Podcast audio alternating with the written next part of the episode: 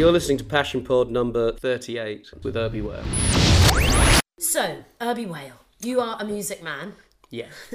I came to watch one of your gigs. I was going to say I introduced you as like you play the bass. Load of crap. You seem to play every single instrument under the sun. I've finessed it down over the years. It used to be predominantly harmonium and glockenspiel. Try and get laid with that. Uh, that's, that's, that's a tough gig. But uh, yeah, started out as violin actually. I started violin when I was about four. Do you always just enjoy playing music, or was it something you were kind of encouraged to do? I guess at that age. I think I used to. Mum started. Well, she played violin and piano, but I used to be able to sing along to nursery rhymes. I'd be found kind of sitting, singing stuff that had been playing. Terribly sweet.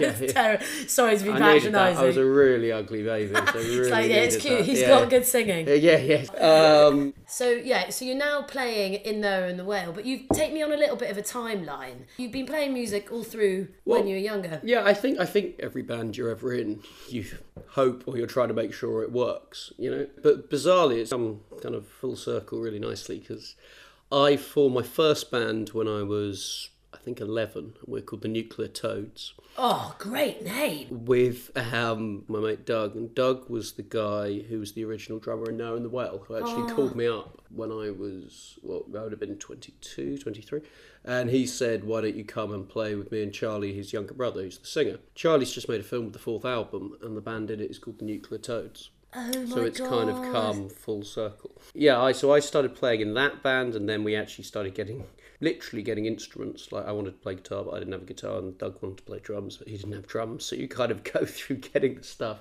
and then we played together for a bit, and then there were different bands at school. Then a slightly different band at uni, and so kind of formed a rock and roll band called Hunting Dodo. That was really, really good fun. And then when that band broke up, I joined Noah and the Whale. So, if you weren't doing music, what sort of thing do you think you'd be doing, or is it something that has just been always, always in the old vein? Well, I, yeah, I, I think it's just something. The problem is, you see a lot of people doing it, like, or in the industry that haven't been able to leave. And I think it's for two reasons, probably. I think once you get a taste of doing something that you love doing, it's very difficult to do anything else to the same degree. I mean, there are very, very few people, obviously, that like love what they're doing. Some people know they've, they've got a sweet deal, or you kind of trade off because you do it for the money or the fact you like traveling and you get this, or you get X amount of holiday a year.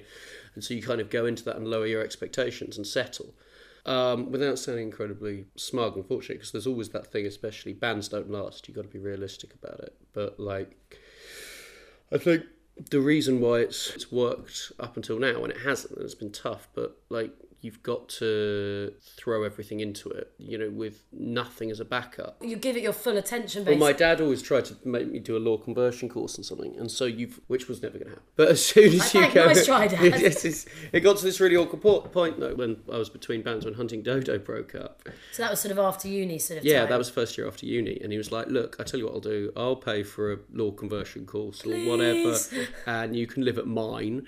You can get a job in the evening, like at work a bar or something, and uh, you know you can still play guitar and you know all this kind of thing." And it's And meanwhile, like- your heart is breaking in front yeah, yeah, it's, it's like, that sounds like the worst. I mean, it's, anyway, and it's. I think as soon as you kind of have that, I mean, there's, there's the flip side is it can also never work. But as soon as you stop and think, well, I've got this backup plan if this doesn't happen, I think it's kind of over. You know, thing's kind of over. It's a ridiculous thing to want to do, especially as an adult, especially as you get older. And you're like, you know, my CV for anything else. I mean, this is the other thing. Your CV for anything else makes you, you completely unemployable. So you you can just kind of hope that if you hang around long enough, you can throw yourself into something else with the same abandonment. But So it's I- courage of your conviction, I guess, is it? well, I think so. Yeah, and I, I think you create your own luck. I mean, we did when when I joined, we were playing six nights a week. I think five six nights a week everywhere we could, and we did it for a year and a half, which is exhausting. You don't do anything else, and then when it does start to take off, you're obviously maintaining that kind of intensity. Maybe you get travel days thrown in and stuff, but you're just playing wherever you can. And so you don't go to like mates' weddings and you don't go to, you know, your mum's birthday or you don't go to anything like that. Like, I remember like two years ago, I had one thing I was trying to make that year. And like I had to wake up really early in Budapest and get a flight back and then they picked me up. It was a massive like A team operation. Get that, do the wedding and then leave immediately the next day to go out to the States. And that was the one thing I was desperate to try and do that year. So like, you know, it's The reality of it, I guess. the, the it? reality of it. But then if you make it work. It's like anything else, and then you know there are perks to that as much as negatives. Going back a bit though, there, sweetie, in that transition period where you guys, you know, were really just hammering it every night of the week, pretty mm. much.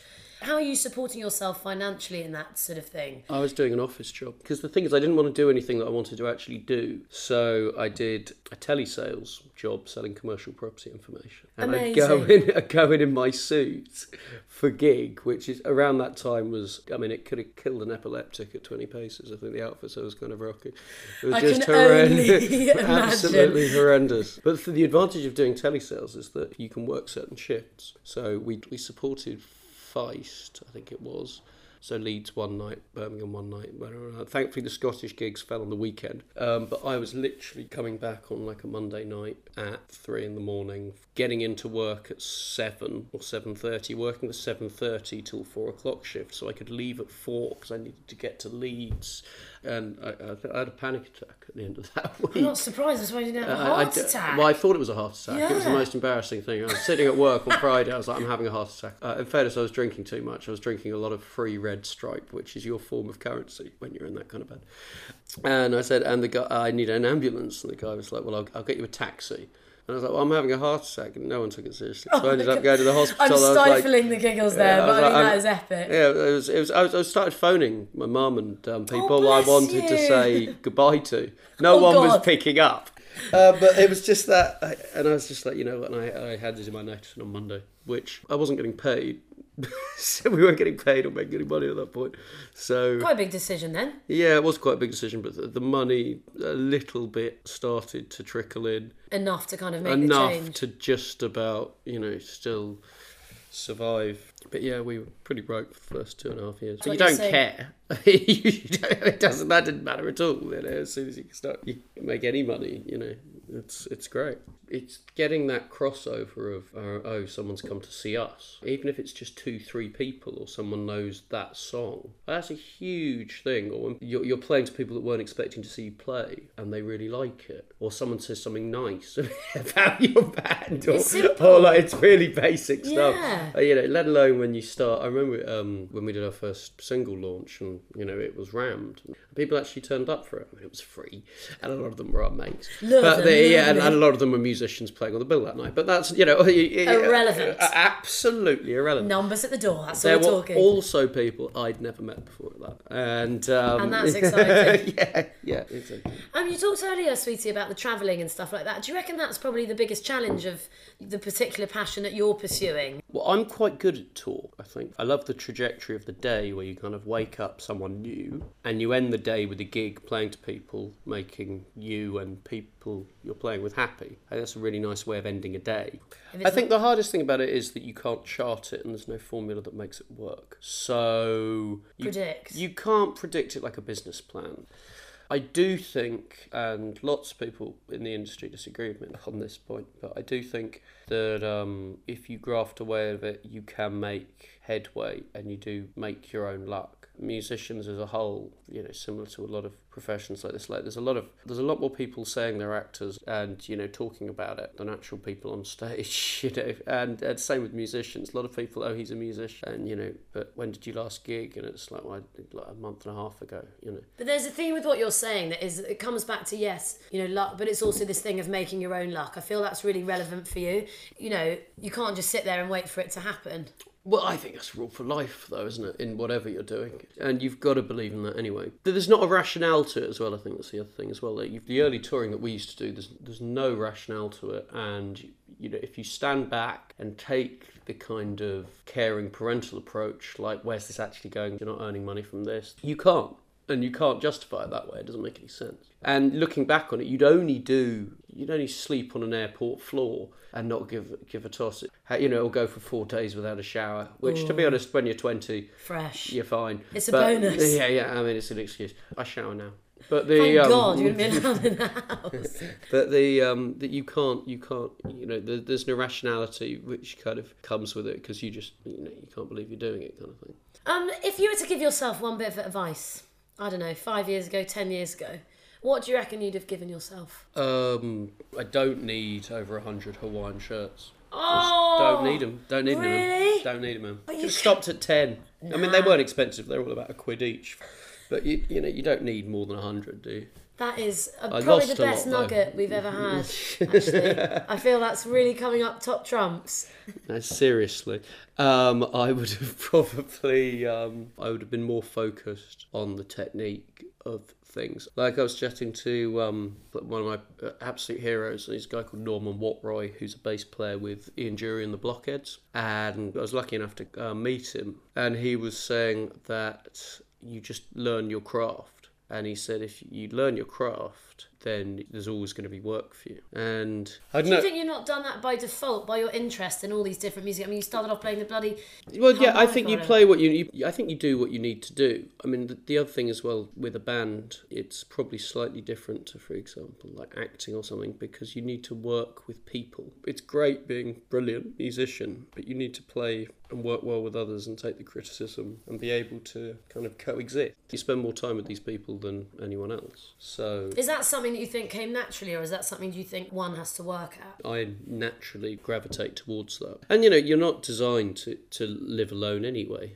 It's quite nice to have each other to share it with. Yeah, and go through experiences. I think that's a real benefit. You get to go through and do everything with your mates. Um, I was quite interested to pick up on what you were saying about learning your craft, sweetie, just Hmm. quickly. Just talk to me a bit more about that. You know, what would one have done? Practiced more? No, because you did that all without trying. Book more gigs? Well, no, because you did loads.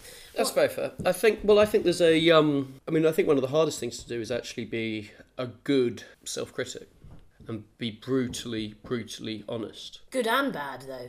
Good and bad, but um, Mainly bad.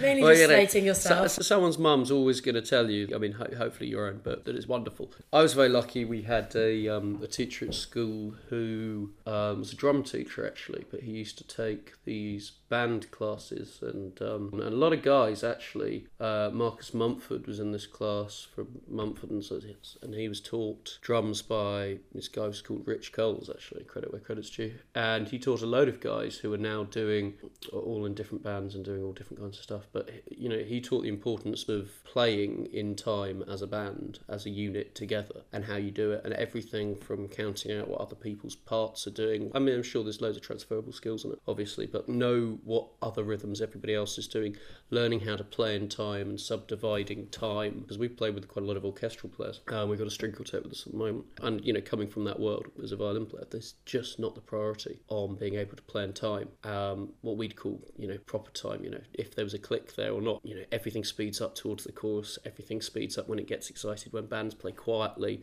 you know, often everything slows down. There's all these classic things that it sounds really easy, but the hardest thing to do is to play simply well because there's nowhere to hide. Yeah, So, it's like, you something think- that you don't, people don't think of either. I guess then it comes back to exactly what you're saying about it being a craft. Yeah, you know, for example, I mean, that's not so much technique and technique you can learn and stuff like that. And thankfully, you can practice and timing you can as well. But you get good at what you do, I think, is the other thing.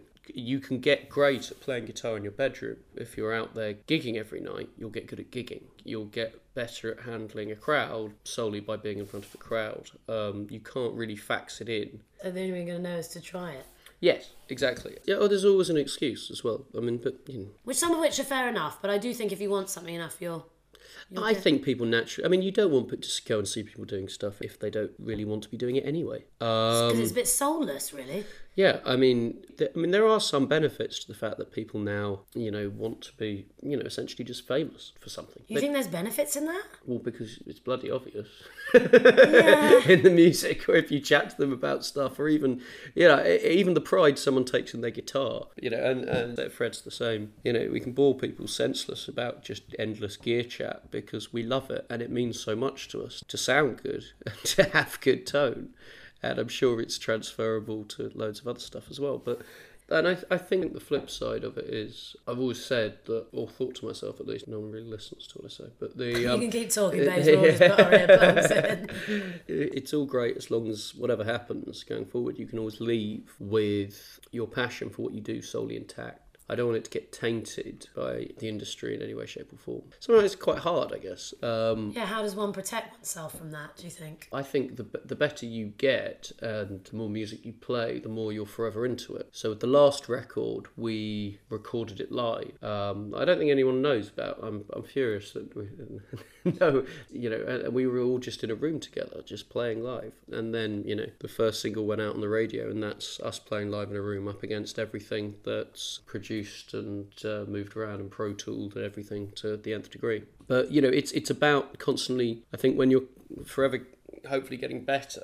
You know, like I'm more into music now than ever before, and so hopefully that will continue going. You can see people that you know, and I've met quite a lot of people that have done all different kinds of things, maybe for the money, maybe for this, maybe for that, and obviously there are constraints and all this kind of stuff. I don't have kids, but you know, you don't want to leave hating your passion. I think that would be, you know, or having that passion dented in any way, shape, or form. I think that would be really uh, detrimental to life. Do you think it's a matter of continuing to challenge yourself? I think it is. I mean, it's a cliche, but it's very important to do something that you're ultimately going to fail at. If it's safer than that, it's it's quite dangerous. I think.